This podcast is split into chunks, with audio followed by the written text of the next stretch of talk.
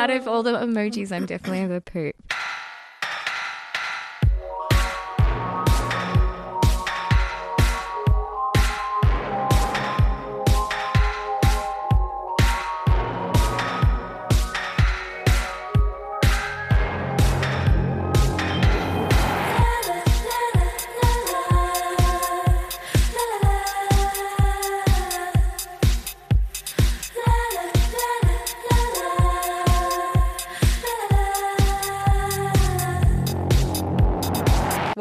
To Systeria, a podcast about women and non binary creatives and their experiences as creators and consumers of arts and culture. I'm producer Jessica Luciano. In this episode, our hosts Stephanie Van Schilt and Ronnie Sullivan were joined by the amazing Leah Jing. Leah is a writer and photographer from Melbourne and holds a very special place in the heart of the Systeria team thanks to her awesome work on our photographs on the Systeria website. In 2016, she founded Liminal Magazine, an online space for the interrogation and exploration of the Asian Australian identity, publishing long form interviews and art. Leah is the recipient of a Wheeler Centre Hot Desk Fellowship and was selected for the Emerging Cultural Leaders program at Footscray Community Arts Centre. She co curates Comic Sans, a contemporary serialized Australian comics anthology founded with artist Rachel Ang, and is guest editing the fourth issue of Penciled In. Ronnie, Steph, and Leah joined in conversation to discuss the importance of authenticity behind portrait photography, Asian Australian cultural representation,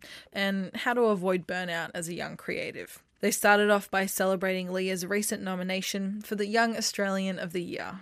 We're in the presence of greatness, which isn't completely wrong. Can we talk about the Young Australian of the Year, Victoria Representative? Yes. Woo! Nominee!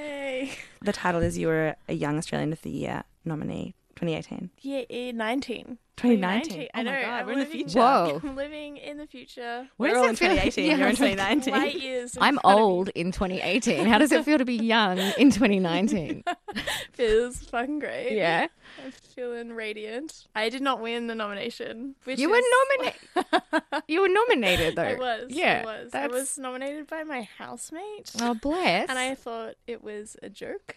Like she messaged me and was like, haha, gonna nominate you for Young Australian of the Year. And I was like, haha, hilarious, lol. And then a few months later, I got this phone call being like, hi, you've been nominated. And I was like, no, what? Is this a prank? But that's so great because you need someone else to put you forward for those kinds of things, you know? Imposter syndrome, you never feel like, am I the person who's right for this? No, and yeah. you need a champion in the form of a friend or like whoever it might be who can identify that and say, yes, you are exactly that. And I'm going to do this. I'm going to make you do this. Yeah, for sure. I mean, that's what I'm constantly doing with everyone else in my life. I'm like, you should enter this thing. Well, you, the champion so many writers, artists, like amazing, amazing creative people. And it, yeah, it has to come back around at some point. Yeah, through my overzealous housemate. Holly, I love you. And so you got to go to a fancy ceremony. It was so fancy. It was so fancy. It was in Government House. and you found the right outfit. I found the right outfit. I wore heels. Oh my God. Ooh I got la my hair la. done.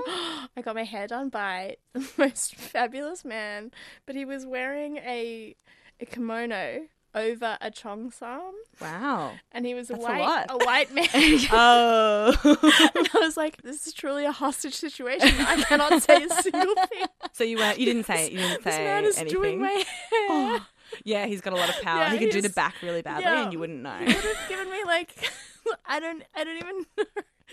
like, So did you say I that's said, a great look? I said that's such a beautiful dress. when you're in a, like a taxi and you feel uncomfortable and you're like, well, I'm just gonna be quiet because you've got my life in your hands. Hairdresser is also a matter of life and death. yeah, I even more so sometimes.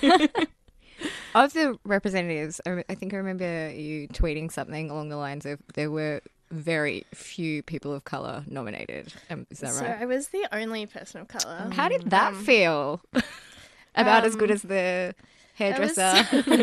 It was really strange. Yeah. Um, so there's four categories. So Australian, local hero, senior, and young, and that's 16 people. And I was the only person of color in that cohort. so it kind of felt a little bit like I was in Get Out. Mm, Mm, and the fancy house with the canapes. Yeah, yeah, it was it was really Mm. odd. So you internally were you silently screaming the entire time? I was just like, this has not been made for me. Mm. Like, this is a structure. I mean, I'm sitting in this building which is on stolen lands, never ceded. I'm the, also the only person of color, which makes it so wrong. Like that, Mm. yeah, It says a lot about, you know, how colonial the, the institution and the ideas of merit yeah. in Australia are. For sure. I mean, that said, a few years ago, Adam Goodes won Australian of the Year. He's had a really easy go of things, hasn't he? He's never faced any backlash due to his race. Yeah, Mm. but like, so there's room, there's space for people of color. I just don't think there was space this year, and I wonder if that speaks to kind of what's happening at the moment. Mm. I think it's so amazing that you were there and you looked amazing, which is equally as important as all your achievements. Thanks, thanks. This is a feminist podcast. the man in the kimono.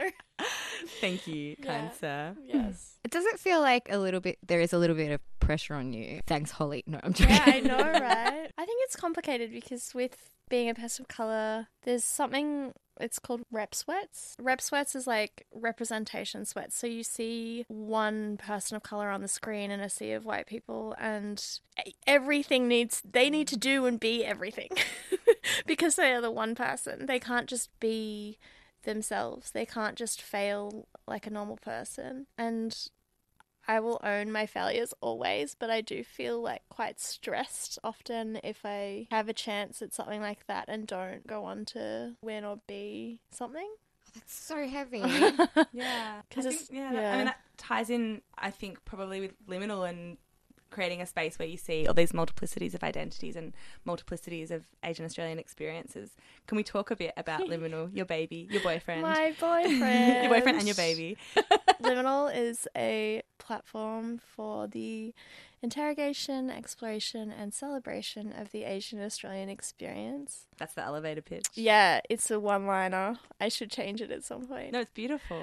but it came out of my master's thesis. So I did my master's in London and I'd just done my like honors thesis on David Foster Wallace because internalized racism. and he's amazing. Well, like I'll give him that. But I hadn't kind of tapped into what Asian Australian representation would look like or even thought about studying a writer of color because it mm. wasn't just something you did even in what 2014 um, so I went to London and I decided to do my masters, and the entire faculty is white, Mm. and the entire faculty is male except for like two women yeah. for the masters program, at least at UCL. And I started getting more and more angry. Yes. and were you seeing that in like the texts that you were studying as yeah, well? so we studied, I think we did 20 authors over 20 weeks, and the only person of colour in that course was Toni Morrison. I knew you were going to say Toni Yeah. Morrison. yeah, and also like 30 minutes in another course on Tao Lin, which is it's uh, like a whole other Yeah. kettle of fish. So there was this moment where I was kind of like this very Asian body within this white institution, and I kept visiting all of these buildings, kind of like the governor's house. So, like the mm. National Portrait Gallery, and just kind of looking up at these portraits and being like, that person would have wanted me dead. That person would have wanted me dead. All these people don't actually believe a mixed race person should have existed. They wouldn't have considered me someone who should be in that mm. institution at all. And so I was feeling more and more uncomfortable about my body in space and like what it meant to be this body. So I wrote this thesis kind of about the Chinese American body in American space and looked at poetry and the some of the first poems in Chinese America, like the canon of that, were carved by hand into prison walls, mm. which is insane. so I mm. looked at that and I thought that was really interesting. And I came home and I was like, okay, where's my community? And I started talking to people and just kind of In kept- Australia. yeah, in Melbourne. Met up with Lee Lai, who's this amazing comics artist who's also mixed race. And we had this really long, sprawling conversation. And I asked them if we could record it and transcribed it and kind of was like, we should share this. Yeah. like, Mm. why wouldn't. That's the first. And that was the first liminal interview. Yeah. And then I also talked to James J. Robinson, who's this phenomenal photographer who is now working in New York, I think. He shot Rihanna the other, like, I think, if, like probably last year. I was very impressed. I know. I We're know. like three degrees of separation from Rihanna right know. now. So, So this is the Rihanna episode. yeah, welcome. She's not in the studio. Surprise guest. Yeah. Oh my god. this is your life. I would be I would be a support for Rihanna. yeah. I'm not gonna sing. but yeah, so we started doing that and took some photos and then it kind of just started happening. When you did that first interview, were you thinking, I want to create a publication? Like, this is the start of an ongoing. Yeah, I was like, let's do like maybe 20 of these Mhm. and then it will end and I'll go on with my life. But this is a nice 20's still quite a lot to be like, just a little, just, a, you know, a tiny 20 interviews or so. I feel like 20 is so many. yeah, no, I don't know. I think when you're in academia, if you put as much like energy that you're putting into that into anything else, Mm. yeah. It's really true, but at the same time, I think I also saw you put something on Instagram recently about burnout. I really need didn't expect didn't expect a laugh. Unless oh no, there's tears as well. People Oh, no, there's not. so- Really. Gotta laugh or you Disgusting. cry. No, because when you said just that thing then about it, during academia, you've got all this energy, you put it into something. I feel like I did have that when I was at university, and now I'm a bit older and I've been out for a while. I don't. I just don't have that energy anymore. I don't know. Maybe I'm just. Well, it's like you don't recover from a big night. Yeah, yeah. Oh my god, that's a whole other story. but is it like mentally not being able to bounce back either? yeah, yeah. So you were recently suffering a little bit of burnout, do you think? Oh yeah, for sure. I Because think- is sorry, I didn't mean to cut you off, but is liminal also just you? yeah, so liminal is just me at the moment, and I work with. I mean, it's weird to say liminal is just me. Mm. liminal is a lot of people. Well, you're Um, the, like the yeah. team page on the website. But are you monogamous with your baby boyfriend? Is what I'm asking. we have this. I have a really amazing design director, Mike, who's who pulls a lot of things together, um, and keeps me on my toes. because it looks like you have a bunch of different people who Yeah. maybe started out being interviewed and then go on to interview other people. And maybe you could tell us a little bit about why you have lots of different interviewers, whether that kind of it allows you to explore a multiplicity of voices and also whether it's just a practical measure in terms of your Yeah. time and your capacity. You're answering my questions, Ron. Oh, sorry. It's called a leading question. yeah, it- would you just agree with that? Is that a yes? Okay, she's nodding. Next Yeah. question. So Liminal started out with me and also Lynn Nguyen doing a bunch of the interviews. But I think the concept is like behind Liminal has always been to showcase the multiplicity of Asian Australian identity. And I think if you have the same interviewer, you're kind of failing on that front. So when we received the Creative Victoria grant, I got really excited because it meant we could pay people to interview. Mm. So I asked a bunch of people who we had already interviewed, so kind of creating this beautiful network of you've been on it, now you have this chance to pick someone who you think you want to see hmm. their work in the world. So choosing people and also pairing people has been so fun. I love curating little interviews between people. So getting poets to interview poets, writers to interview writers, uh, always like musicians to interview musicians because I feel like they really have like hmm. quite a specific language around music that I don't have and I couldn't possibly give to that. So I think making sure that people get a byline but also that it's like the best possible thing it can be. And I feel like that really comes through in the interviews, that feeling of the, an intimacy or an understanding between the interviewer and the subject, that there's shared ground there. It's so fun to pair people who know each other really well because it makes for a really intimate interview. That's been really fun. How did you get into portraiture? Like, how how did this become a thing for you? I don't really know. At the moment, it feels like it's kind of just an extension of myself. It's really hard to explain. People often ask me if I can help them with their new film camera, and I'm like, I, I can, I can try.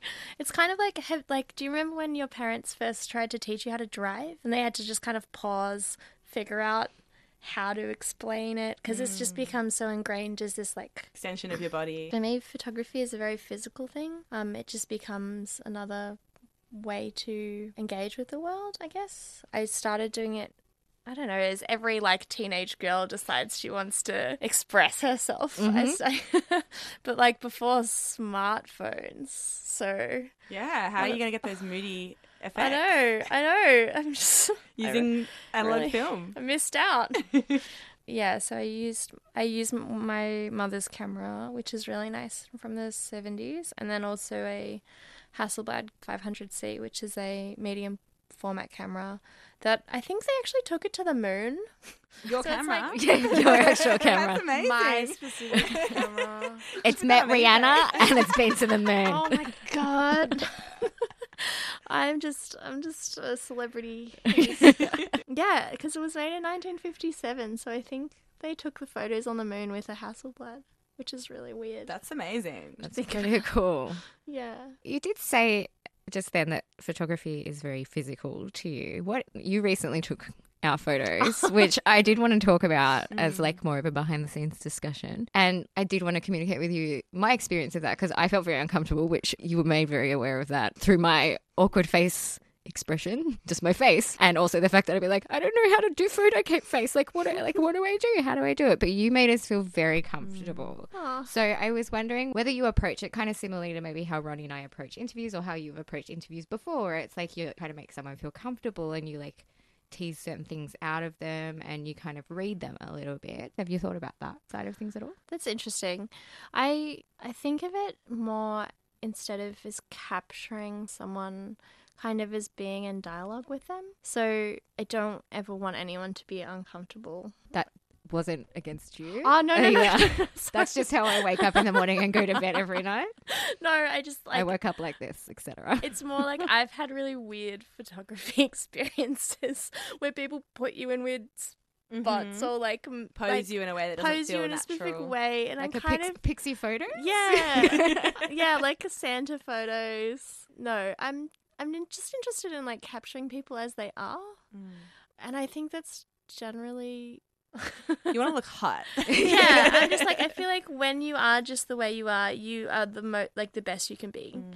and when you're trying to be something else, it just always like the photo's always just a bit off. Mhm. So I feel like a lot of the photos I take or try to take often slightly candid, or I do two in a row, so that the second one is usually the better one, because someone will like smile, and then the next photo they'll like have relaxed a little bit. Mm. Yeah, I feel that mm, like my experience of you taking our photos was so positive and it was so warm and natural and often for me that was because I felt like you were interested in how I wanted to look and you kept showing us what you were taking throughout the process and saying like I think you look really good in that one and I was like oh I agree like we're on the same page which is really nice because often I think you know what a photographer thinks is artistic and what a subject thinks is flattering can be at cross purposes and I feel like you merged those two together which made it a really beautiful experience and we're so proud of our new headshots Ah, this, this, this. We look so great in guys- the Anne Get- Getty's flower pots. so beautiful,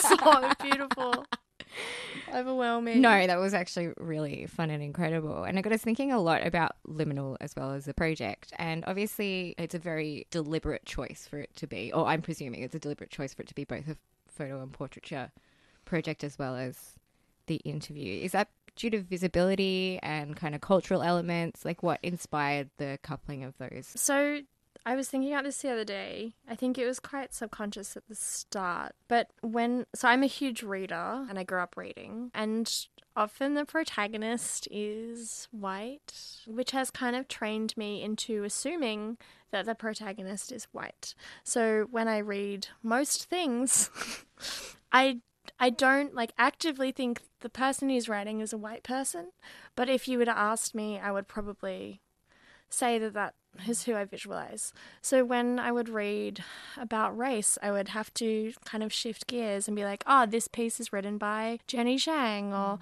this piece is written by Maxine Hong Kingston and they actually look like me. So when I decided I wanted to do liminal, aside from the fact I really love taking photos, I wanted to show people their insides, but also like, hey, this is the person who's having the ideas. They look like this. They're incredibly articulate, they're incredibly eloquent and successful.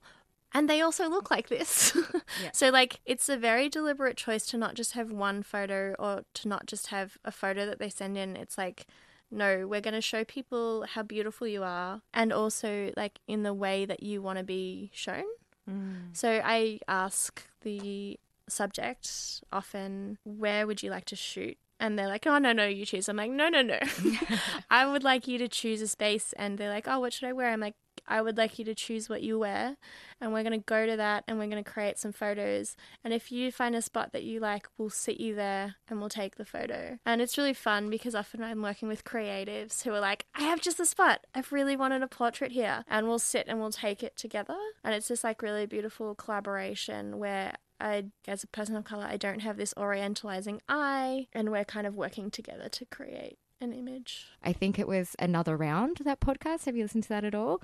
And Heben, one of the hosts, did a an example of how white people would be described like people of color if they were. So like fruit. Milky Yeah. skin, the color of an unpeeled Onion. I was like, what's a Or a white peeled onion. A peeled onion. I was And gonna say soft like white maybe bread. like a peeled lychee, and then I was like, that's too exotic.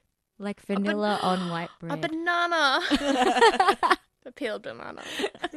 That's really interesting. Yeah, I I generally don't get too super angry about that stuff because I did enjoy the stuff I read as a kid. I just wish there'd been more representation. and do you feel that you're actively filling that gap now with your career? Ah, it's like a drop in the ocean. I'm trying. I there's a million more things to do. It's a very small thing that Liminal does, but it's it's a way that I can kind of say that I'm doing something more than anything. You've recently been working on a collaboration between Liminal and Penciled In, um, which is a magazine of art and writing by young Asian Australians, and that seems like such a natural, beautiful fit. Could you talk a little bit about that project and how the collaboration came about? Liminal and Penciled In kind of started off around the same time in 2016, and I've been a really big fan of their project because I just really love print. And earlier this year, their editor contacted me and was like, "Hey." What do you think about a collaboration? And I was like, yes, yes, yes, amazing. And essentially, she gave me full artistic license to pull together people that Liminal had interviewed and commission them, like whoever I wanted to commission them to make some art, and we would republish the interviews alongside this art for their issue four, which is amazing because I was allowed to bring on our head designer, Michael Levin, and he's just created this incredible publication. So it includes also like the editor of Peril, Mindy Gill, James Robinson, who I mentioned before, Omar Sakr, poet. So yeah, just like this incredible lineup. So their contributions are a mixture of visual art, Yeah, poetry. like Aviv Lars is ceramicist who makes these really cool, weird, digital, moving. I can't even explain it, but she's just made these incredible stills for us, which go alongside like a comic by Rachel Ang or a poem by Maddie Griffiths. And it's so refreshing to have this incredible, huge lineup that we had to keep cutting back. And mm. that was a really amazing moment to be like, we have so much talent here. And it was so hard to figure out who the final nine would be. But that should be out early next year. That's so exciting. You mentioned Rachel Ang as well, and you've been working Yeah. alongside them. Did you want to talk a little bit Rachel about? is phenomenal. And you launched Comic Sans recently. yeah, so I work with Rachel on Comic Sans, which is a small comics anthology. It will be four and no more than four, where we commission comic artists of color to create whatever they want and we publish it and send it out to people. So it's kind of like this personalized, small, very DIY subscription service with art from people from our stables like Lee Lai, who we've been working with from the very start. But then also we kind of opened it up to not just Asian Australians, people of colour. So Peo Mishi, Ahmed, Your Big Frog has this incredible 11 pager about what it would mean to be friends with your mama, your grandma, or your great great grandma. And it's this beautiful kind of like lineage. Yeah, I'm very excited about it. And you mentioned that it's all artists of color, but that's not. You know, I've noticed that that's not explicit anywhere in the project or on the on the actual comic. I don't know. Most comic books have a majority white authors and they don't flag it, so mm. why should we? The title is a bit tongue in cheek.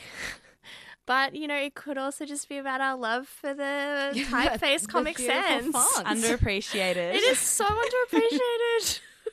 I personally think it's the best font in the world.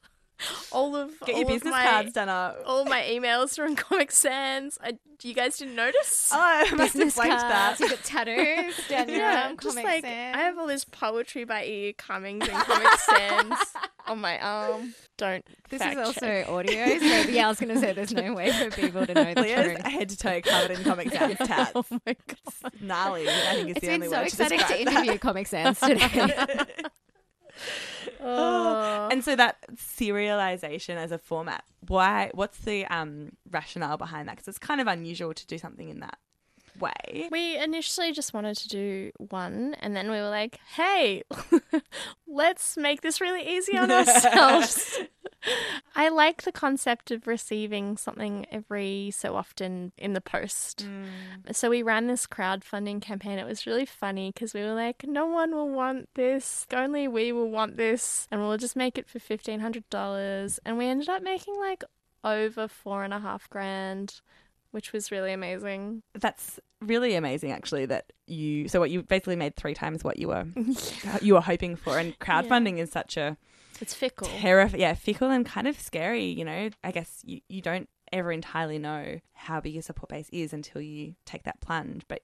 You, and you know that you have a lot of people around you who are really proud of you and excited for you, but you don't know that they're going to be able to yeah, contribute like, money necessarily. Like, Maybe lots they're not interested in the same things you are. Yes. or maybe they um, just don't have the money. They, Yeah. yeah. they don't have the money. Which I, yeah, as an artist, being surrounded by artists, I really understand. Yeah, we want to talk about that because Cysteria is funded by City of Melbourne and that is huge for us. Like it enables us to pay our guests, pay ourselves, kind of make a product that we're really proud of without veering into burnout. And you have got all these amazing projects on the go, Leah, that takes from you and how much mm. time and labor you invest into those. So you've had Possible, you've had Creative Vic funding. But now when you're looking at a new project, how do you think about the need to have a financial plan as opposed to just a creative plan? or do you just go, screw it, I want the creative plan, that's all that matters? Talking to the wrong person. so we've been applying for funding. I definitely want to stop or like never revert to self funding. I, I think it's complicated because there there are projects I want to see out in the world, and at the moment I am the only person who can make those projects. So I- I think figuring out a way to be financially viable whilst also being able to create the things I would like to mm-hmm. exist has been like a constant battle. And I mean that that's I think that's just reality for a lot of what what am I an artist, a millennial, Creative. creative, um, Slashy. slashy. yeah, I think it's just this strange reality for artists right now is It's there's no easy solution. there's no easy solution, and it was really strange because I was I took part in this Goethe Institute, like this really amazing trip to Berlin earlier this How was that? It was really amazing. It sounded so incredible. It was really cool. They flew 15 feminist media makers to Berlin to talk to DIY projects and projects which were a little more than DIY, like How, which is this huge complex in Germany that I think it specifically focuses on dance. And we talked to all these people, and I was really hoping to get an answer to. Mm. To the question of funding, and there isn't one.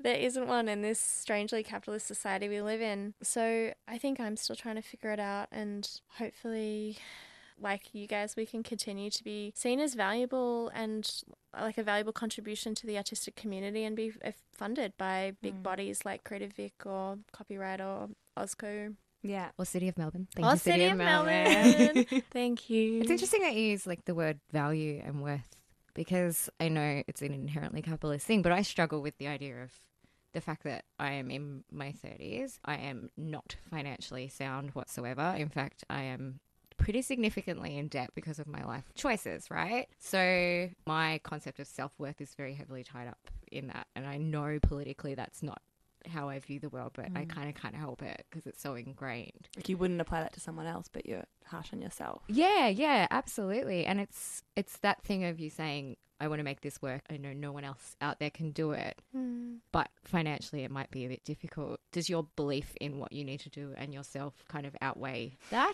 I guess that's a hard. that's- I think that's when that point, tipping point, is when burnout happens. Yeah. Um, You're in my life, Leah. and that's that's the problem. I'm a I'm a very utop. My parents are very utopian, and I'm a very utopian child, and I just I just work very very hard to do the things that I want to do. But I think at the moment I am experiencing burnout, which is really new, mm. or not new. I'm experiencing severe burnout, which is new. that's interesting and it's odd. And I mean, the only answer. I did a really cute Instagram, like, help. I loved that so what am much. I doing? And all of these people But also, replied- don't don't say it's really cute and like put that voice on because I think I read that and was like, I feel that. I feel that, and I think that's really important. People can use social media when they're not feeling great to bad ends, but they can also use it for really positive ways, and I think that really was like Well, helpful for some people. I'm really interested in destigmatizing mental health in a way that doesn't directly impact the way people see me, but also like whatever. Mhm. I'm like, I was like, okay, I'm burnt out. Surely there are like five of my friends are probably also feeling the same thing. Surely there are so many other people who are doing this. So I was like, ugh, let's be public about this and like ask people questions. And most of the answers try to say no. yeah, like, yeah, go take some time out. Is there anything you can cancel? yeah. Make a list. Oh, yeah. Oh, I've got several. Yeah. I've got lists about lists. lists about lists and it's it's interesting and it's weird and we all know the answer to what burn like to burnout and that is to stop doing the thing that makes you burnt out but when it comes down to stuff that is so insanely personal i think there's an added layer A feeling of obligation to yourself as well as to to, myself to my your community employer or whatever it might be. yeah We're gonna ask you for your shout out, Cysteria shout out. which is when you let us know and the listeners know something that they should read or look at or a meme they should find. oh i'm really into co-star the astrology app oh, I don't know about this. I actually want you to recommend.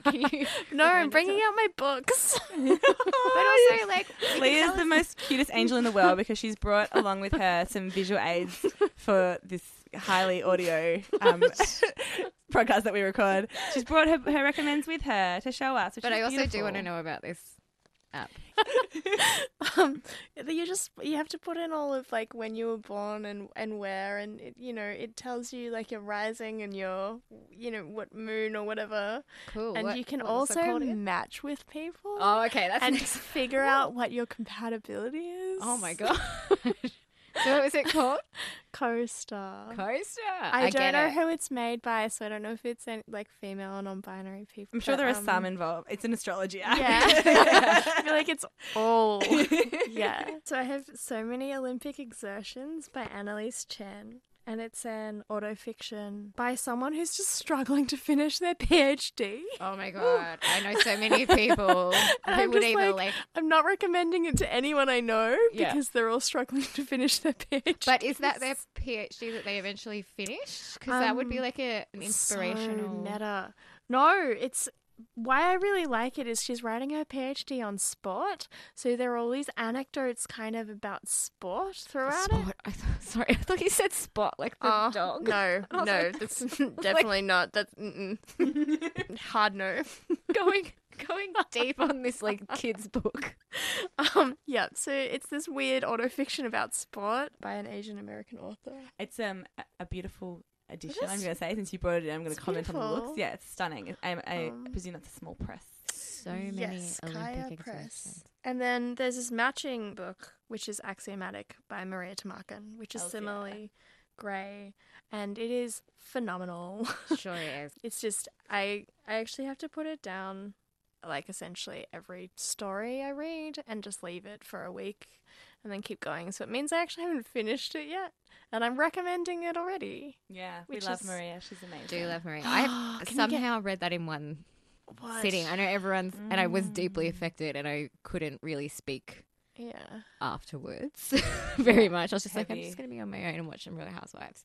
Yeah. But like, yeah, it's just Maria's just She's a genius. incredible. It's Love that woman. If I could sing, I would sing that song from West Side Story, Maria. Oh yeah, how does it go? I'm not singing. I'm pretty sure it just goes like Maria. that was that was running. that was running, everyone. Throw me into that. That Oh, was definitely Steph. it's definitely, definitely not me. and then I, I'm plowing on. I Someone has to. I just really want to tell you about my books.